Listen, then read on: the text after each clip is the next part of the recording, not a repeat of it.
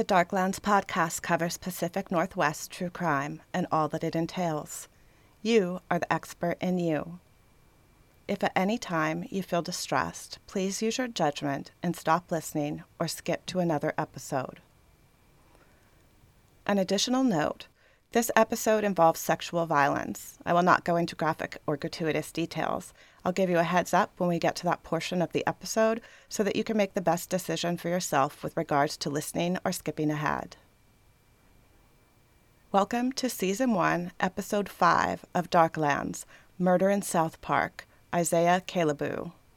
This is part two of a two part episode. Please listen to Episode 4, Murder in South Park, Teresa Butts and Jennifer Hopper, first.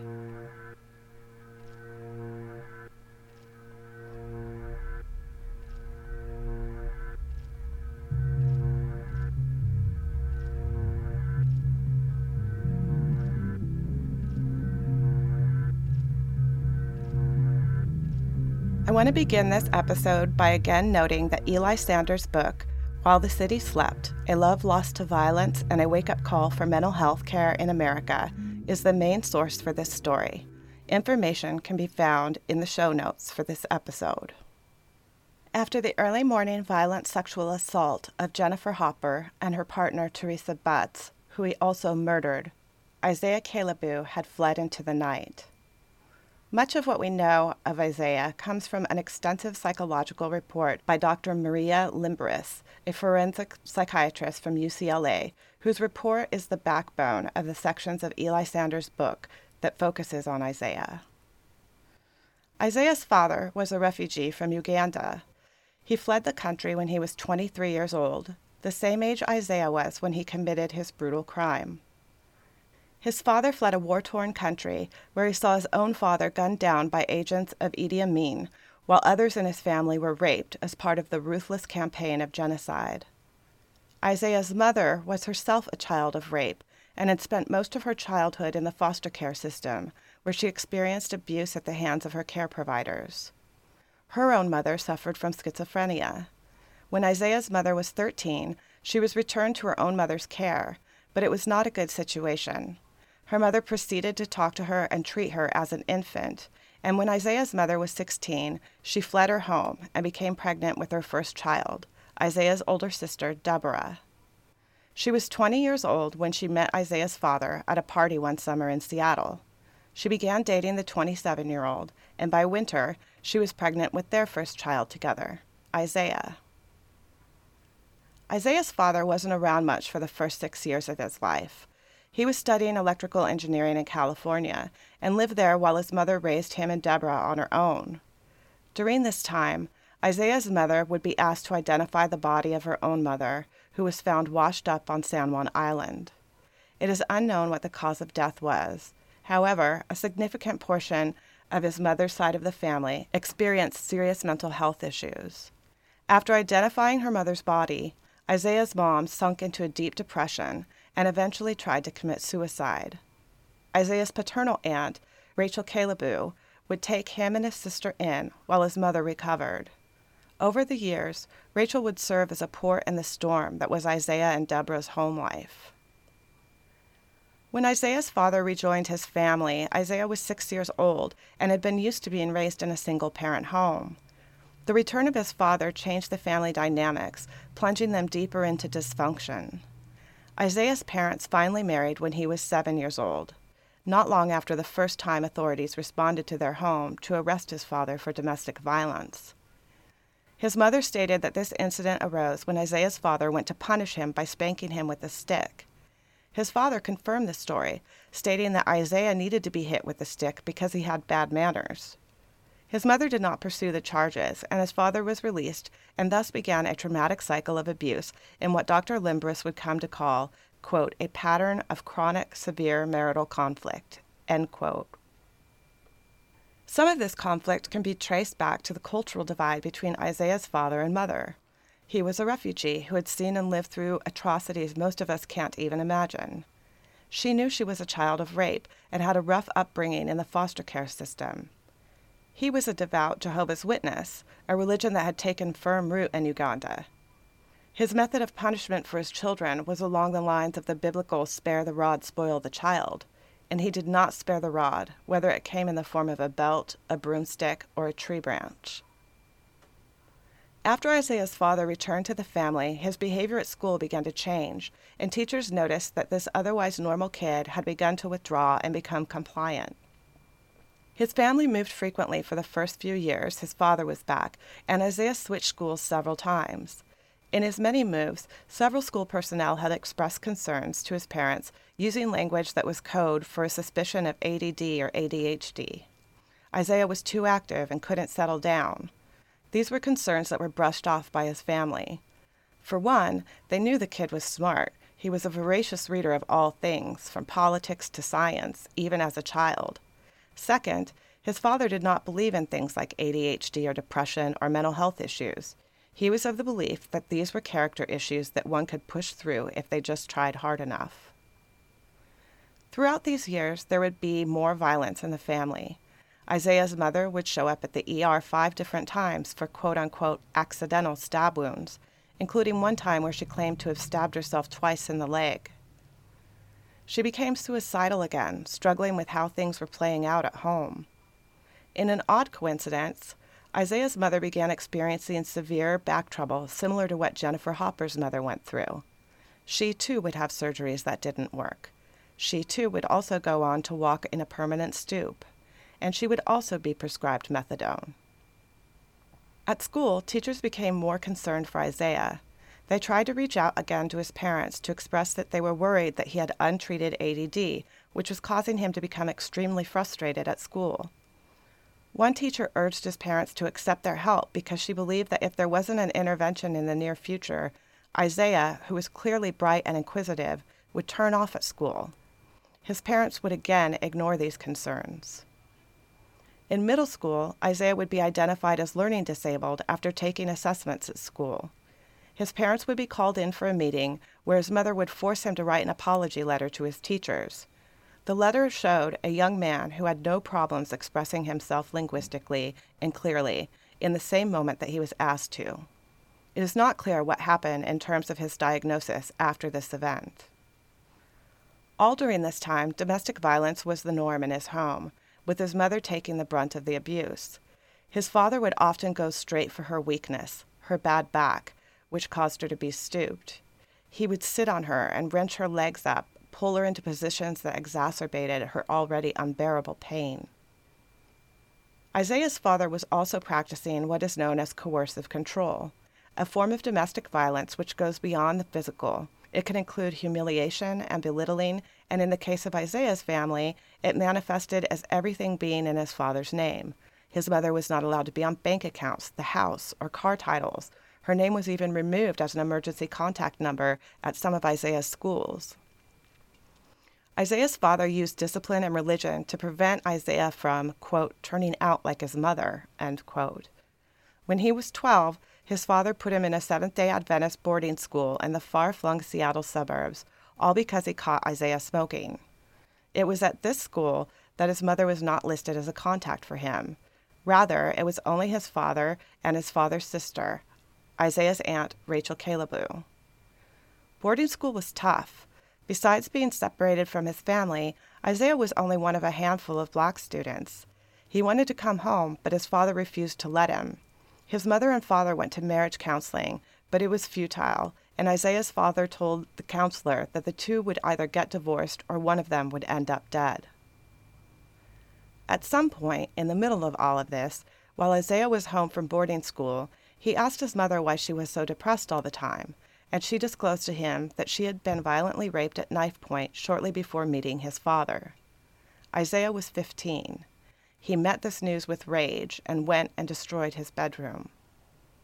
Isaiah's teen years would continue a cycle of him being moved to boarding schools and prolific domestic violence rocking his household with multiple police interventions. His Aunt Rachel would jump in and provide a safe space for Isaiah and Deborah at various times while his parents spiraled beyond control. Finally, when he was 17, his parents separated and divorce proceedings were initiated. Still, the police and social services intervened after another violent incident in which Isaiah's father ended up scratched and bloodied in an altercation with his mother. After interviews with all of the family members, social workers recommended that Isaiah's father complete a domestic violence treatment program and a parenting course, and they also recommended counseling for his mother. The social worker noted that Isaiah should get counseling too, as he was often the target of his father's abuse and needed some help processing his experience. Isaiah never received that help. The divorce dragged on while he turned 18. Officially an adult, he was no longer eligible for the family services afforded to his mother and younger siblings. He was also no longer allowed to have his say in family court with regards to a bitter custody battle between his parents. Isaiah started college during this time in Walla Walla, Washington, in the eastern part of the state, but quickly dropped out and tried to start again at a community college near his Aunt Rachel's house in Tacoma, Washington. He left after two terms and returned to live with his mother. Shortly after this, he was arrested for the petty crime of shoplifting two CDs from a Kmart. It was the first of many arrests for misdemeanor crimes. Isaiah was 19 years old and aimless, just trying to figure out what to do with his life while living in abject poverty with a mom who was unable to work due to her back but was also rejected for disability relief payments, and a father who was reticent to pay child support for his children, which wouldn't have included Isaiah anyway since he was officially an adult. In addition, Isaiah's father refused to pay back due tuition to the final boarding school that Isaiah attended, so that school held his transcripts and wouldn't release them as he tried to access further education. 19 is also the first time that Isaiah would have a sort of mini breakdown. The first sign there was a crack in his stoic demeanor in spite of the chaos that surrounded him. While on a shopping trip with his mother one day, Isaiah broke. He began sobbing violently and uncontrollably in the middle of the grocery store.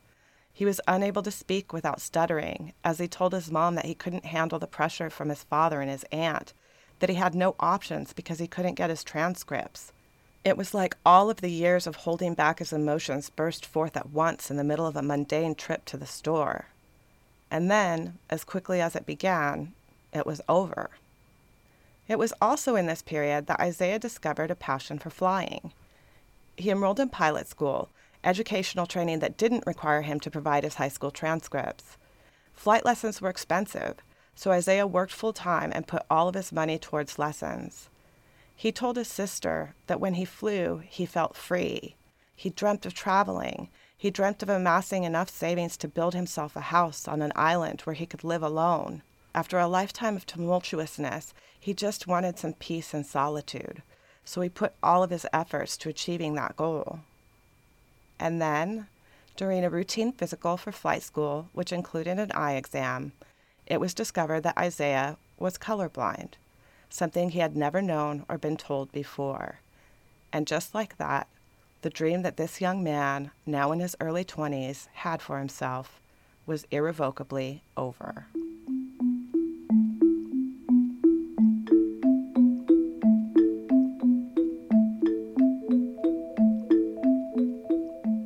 Mid to late teens and early 20s is the period when the onset of mental health conditions like bipolar disorders, schizophrenia, and schizoaffective disorder generally have their onset. It is no doubt a coincidence that the shattering of Isaiah's dream to become a pilot occurred shortly before he would begin to experience disordered and delusional thinking. It is impossible to say how things could have been different if Isaiah still had the ability to achieve that goal. The pharmaceutical treatments for these types of mental health issues have an array of side effects that can often result in individuals choosing not to take them. Things like mental fogginess, fatigue, weight gain, acne, and tardive dyskinesia, which is involuntary jerking or shaking, to name a few. Yet many people with these diagnoses fight through the side effects every day so that their symptoms are stabilized, and others around them may not even know that they experience these issues. But Isaiah was a young man without a dream and without hope, a young man raised by his father to be strong, to be stoic, raised to believe that it was a sign of weakness to take medication or require help outside of prayer, that you can overcome adversity with sheer will.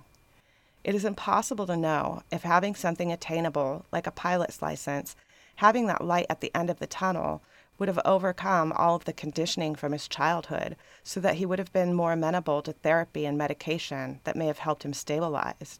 He didn't, and he wouldn't, even with the intervention of the courts. In the period after discovering he would never become a pilot, Isaiah struggled to hold down menial jobs. He was an inconsistent worker, sometimes productive, sometimes not, not reliable for showing up on time. He smoked a lot of weed and he began to have more interactions with the criminal justice system for unpaid fines, traffic violations, petty theft. His Aunt Rachel would step in and help out as much as she could with getting him out of jail or throwing a few bucks his way to help out. This is also when Isaiah began to exhibit acute signs that he was devolving into a world marred by delusional thinking and extreme behavior. On one day, he would be seemingly fine. The next, he would call his sister with no provocation and begin screaming at her that she was a terrible mother and that he would be calling social services to have her children removed from her care. He would threaten to kill everyone at a towing yard where his car had been taken. He would stalk his sister at her place of work, roaming the parking lot of the Dollar Tree store she cashiered in with dead eyes and a knife in his hand. His mother and sister would try again and again to get him hospitalized for inpatient mental health treatment. But Isaiah was an adult, and without being legally deemed to be a threat to himself and others, he could not be forced to get treatment. His behaviors would continue to escalate.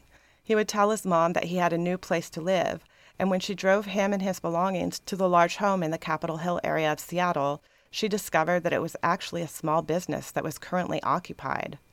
Isaiah walked in with his pit bull dog, his now constant companion, and started shouting that he was an African king and that he owned the place and that everyone there worked for him. He told people that they were fired as he rummaged through cupboards. He was removed by the police and taken to Harborview Medical Center, the same place his victim Jennifer Hopper would be taken with life threatening injuries after he murdered her fiance. This incident occurred in 2008. The same year, Washington state closed the largest public psychiatric ward in the state. This closure meant that people in desperate need of acute psychiatric care would be what Eli Sanders calls in his book, quote unquote, boarded in emergency rooms at hospitals like Harborview. Boarded meaning that they were tied to gurneys in hallways while waiting for commitment. If Isaiah was boarded at this time, it wasn't for long. He was able to present himself in such a way to the psychiatric evaluator that his sister said the doctor called her and acted like she was the one who was crazy, even as she begged him to keep Isaiah for further evaluation.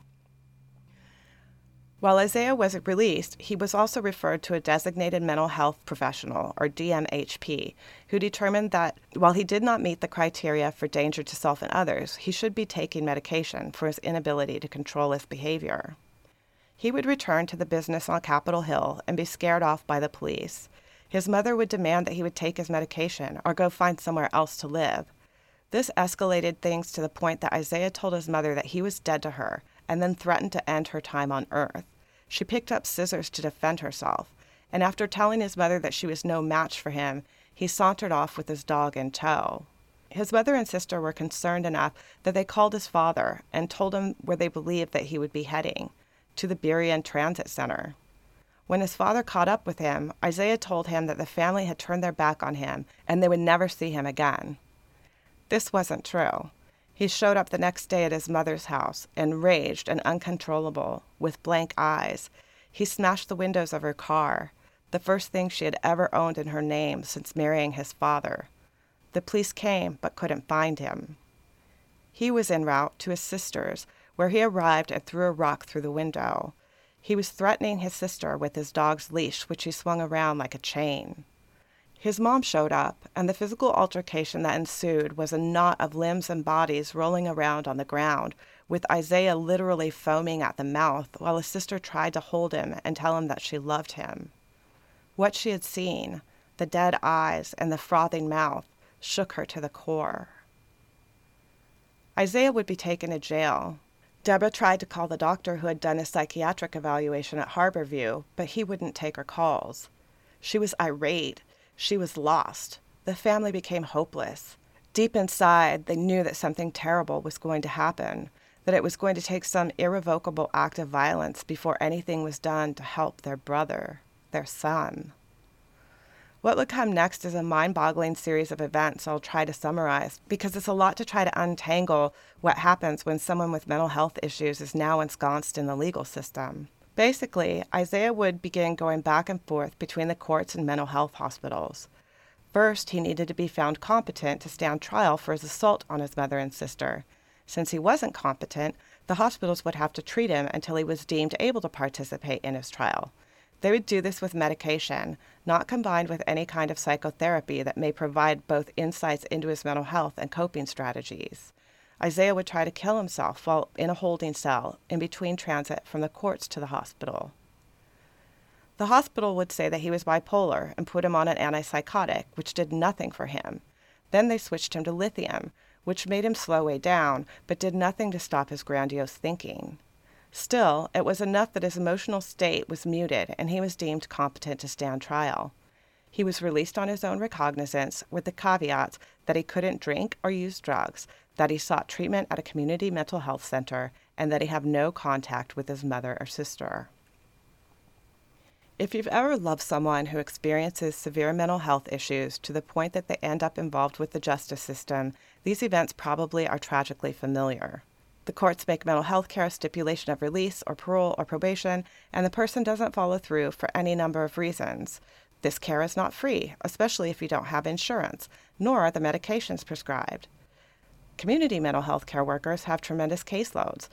They are underpaid and overtaxed with caring for those that the mental health and healthcare social safety nets have egregiously failed. In the middle of responding to critical patients and critical situations over and over again, they're supposed to find the time to report to the courts for every single person that may be mandated to their services. These reports then have to make it to the prosecutor's office and to the sentencing judge, and then something needs to happen. What that something probably is, is an arrest warrant for a person in mental distress. It is an insane system, and for those of us that love someone enmeshed in it, we wait and watch and hope for some kind of divine intervention where a loved one suddenly recognizes that they need mental health care before something terrible happens, or that the entire social services and criminal justice systems are radically changed overnight to address these impossible situations. It is endless, heartbreaking, and so entirely common that we roll our eyes the next time our loved one is in trouble and mental health care is mandated as part of a plan. This is exactly the kind of purgatory Isaiah's family found themselves in. He showed up once or twice to the community health care provider. He did not stay on his medication. He was not connected to and did not receive any meaningful treatment for his chronic mental illness. He stayed with his Aunt Rachel during this time. He would have periods of relative calm and the ability to present rationally when he attended court dates related to the assaults and threats against his mom and sister. But then he would begin to escalate in behavior.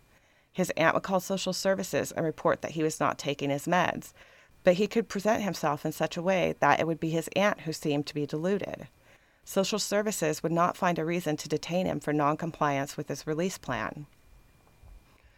Eventually, police would respond to a report of Isaiah being agitated in a public park where his pit bull was roaming off leash in an area that required leashes. He was ranting and had a golf club along with the leash that he had swung at his sister and his mother. The police asked for his ID and he refused. He continued to refuse all orders to drop the golf club and the leash and to calm down. The officers tased him twice and shot him with beanbag rounds before they were able to subdue him. He was charged with resisting arrest and obstructing justice.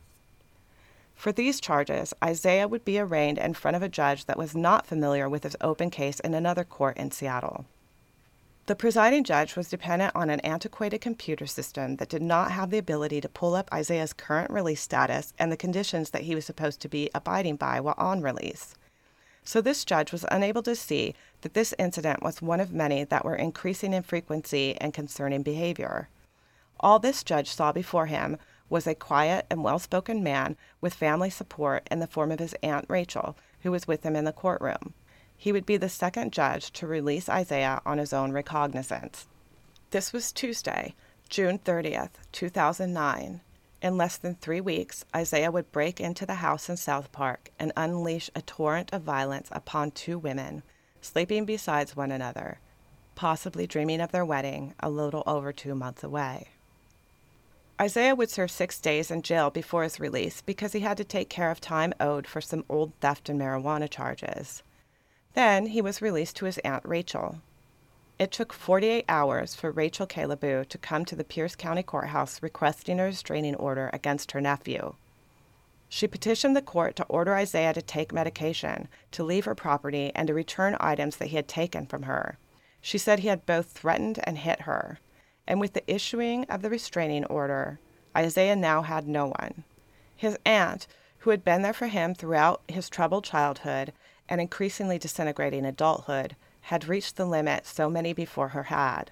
She could no longer provide a home for a young man who was escalating in violence and disassociating from reality while maintaining her own safety. The next day, Isaiah's Aunt Rachel and her longtime roommate JJ were dead. Their house had been set alight in an act of arson. They never made it out.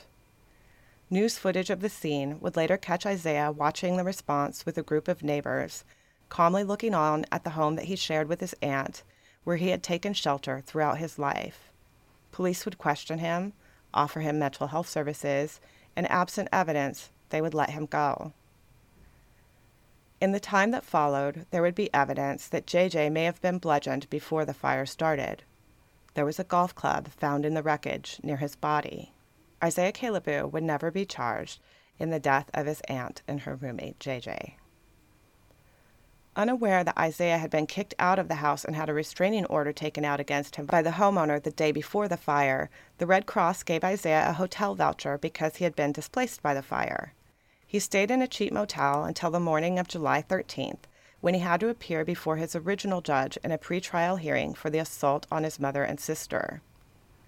This time, the prosecutor had supplemental information for the judge, including Isaiah's run ins with law enforcement since he had last been in this court and the suspicion that he may have been involved in the fire that had killed his aunt and JJ. The prosecutor argued that this ramp up in his actions pointed to Isaiah becoming more unstable. However, the prosecutor couldn't provide proof that Isaiah wasn't getting mental health treatment as ordered by the judge as a condition of his release. This is baffling since there was presumably time to get this information prior to the pretrial hearing, but again, we are talking about a number of overtaxed systems with outdated technology having to work in concert with one another to provide up to date and accurate information. As a result, the trial judge ordered a review of Isaiah's case in three weeks, in which the court would require an update from Isaiah's non existent mental health care provider. He was released pending this review. Teresa Butts had five days to live. In that five days, Isaiah would show up at his father's office building and threaten him while behaving erratically.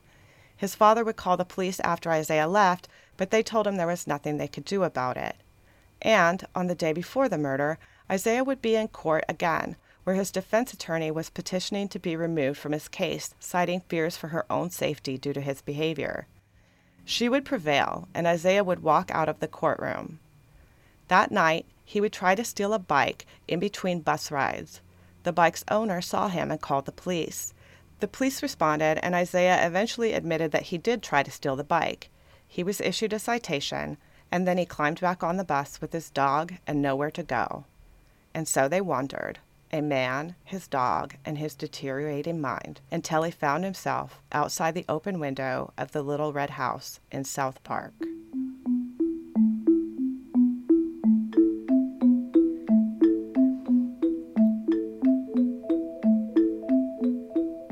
As Teresa's body lay in the street and Jennifer was being rushed to the hospital, the hunt for the then unknown assailant was on.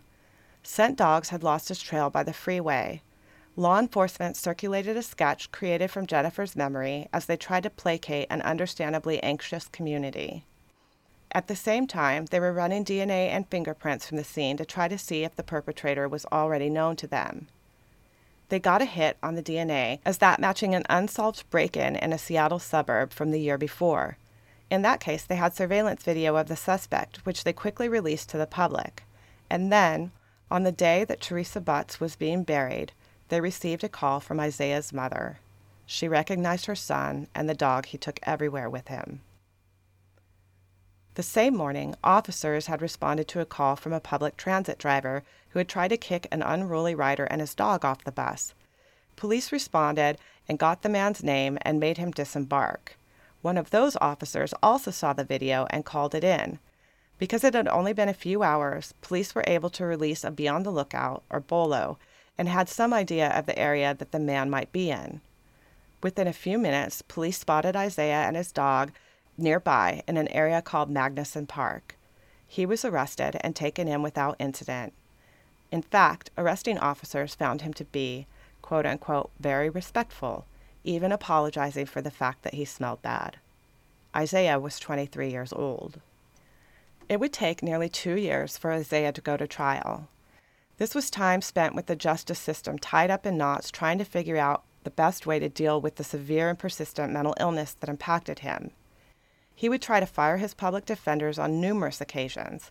Disputes would erupt between the various mental health care providers that had seen him, some diagnosing him with bipolar NOS or not otherwise specified, while others, namely the doctors from the jail where he had been treated, claimed that he wasn't suffering from a mental illness at all.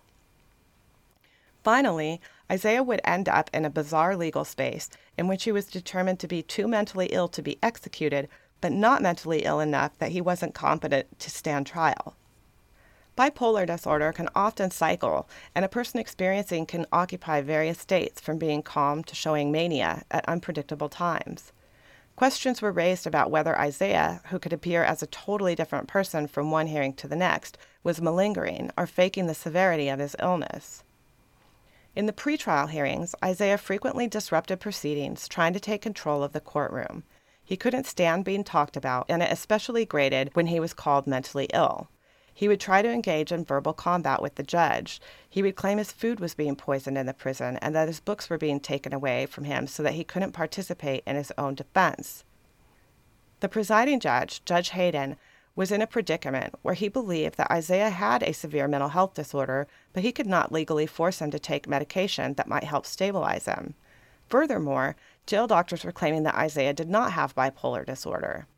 Even when there were times of agreement among court and jail staff that Isaiah needed medication, he would exercise his right to refuse. He would sometimes arrive in court in a suicide smock, strapped to a chair with a special headpiece to keep him from spitting, biting, or attacking anyone. It took a while to seat a jury. Many candidates were expressing their concerns that they would not be able to handle the gruesome details of the crime. Eventually, 16 jurors were impaneled, 12 mains, and 4 alternates, and court proceedings moved ahead. Despite the madness leading up to the trial, the actual proceedings were relatively calm, with reports by witnesses, the police, family, and mental health care professionals all on display. There was a point when Isaiah was removed from the courtroom and forced to watch testimonies from another room due to his verbal outbursts. The trial was also soul wrenching, as Jennifer Hopper was forced to relive every second of the night that destroyed her life as she knew it in vivid detail. Much of this was covered in episode 4, so I will not recount it. However, in the next two minutes, I will describe a particularly galling exchange between the defense attorney and Jennifer if you want to skip ahead. When Isaiah's defense attorney began to question Jennifer, it seemed like he was trying to somehow make the case that, I, I don't know what, things could have been worse. He literally told Jennifer that even though she had been through some, quote, hard actions, end quote, his client did have moments where he wasn't entirely callous towards Jennifer and Teresa. He noted that there were times during the multiple rapes that Isaiah patted and stroked her and Teresa, and that he even let Teresa get water at one point. Jennifer was having none of it.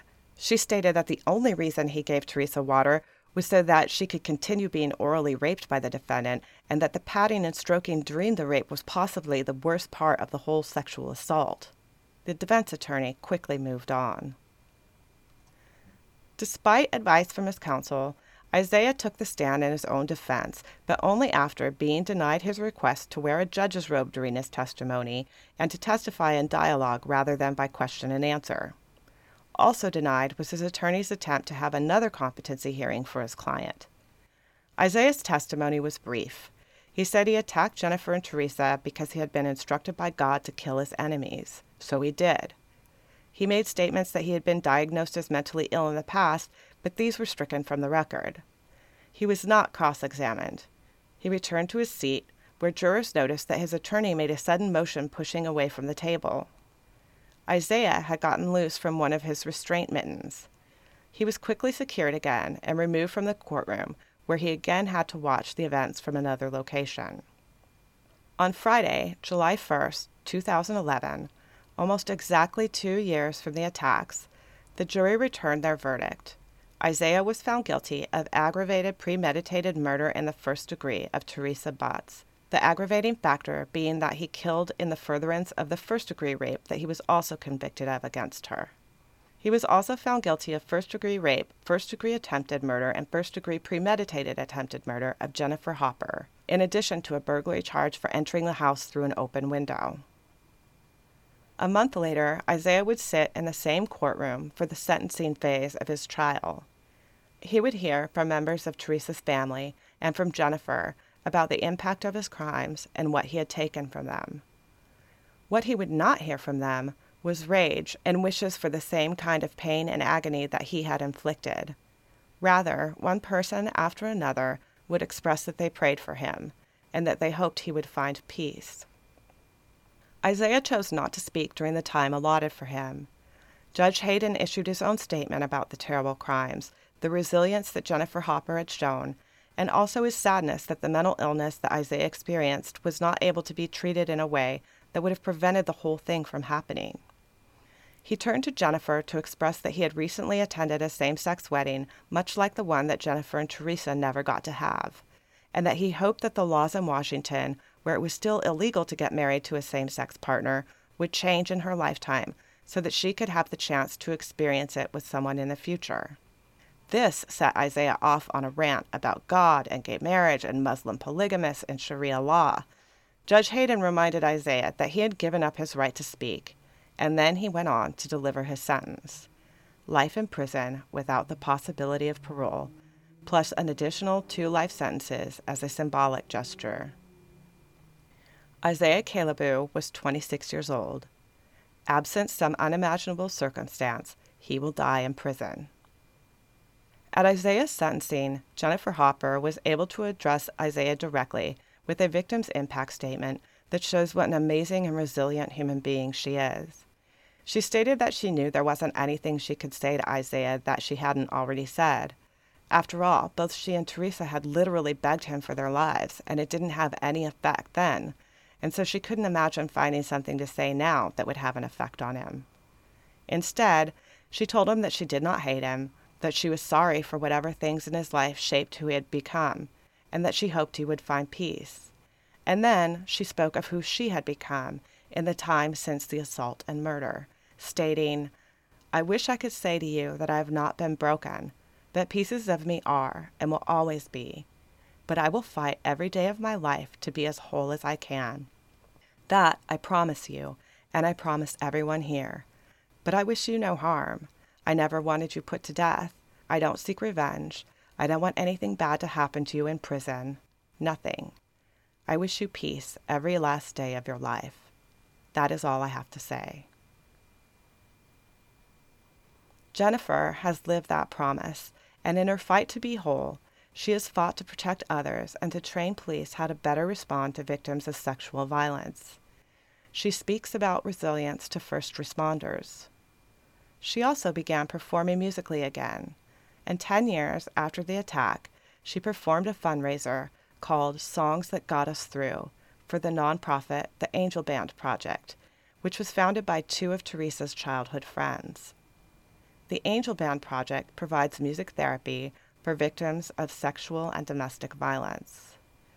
If you're interested in seeing a video of Jennifer performing, I've included a link in the show notes, as well as a link to an interview with Eli Sanders and Jennifer Hopper as part of Town Hall Seattle that you can also listen to. Jennifer Hopper continues to live, to thrive, to perform, and to support victims of sexual violence in Seattle. Thank you for listening to this episode of Darklands. Darklands is a Free to Pants production. If you have comments or suggestions for Pacific Northwest true crime cases we should cover, please email darklandspodcast at gmail.com. A starred review on whichever platform you hear the show is greatly appreciated. Until next time, be well and stay safe.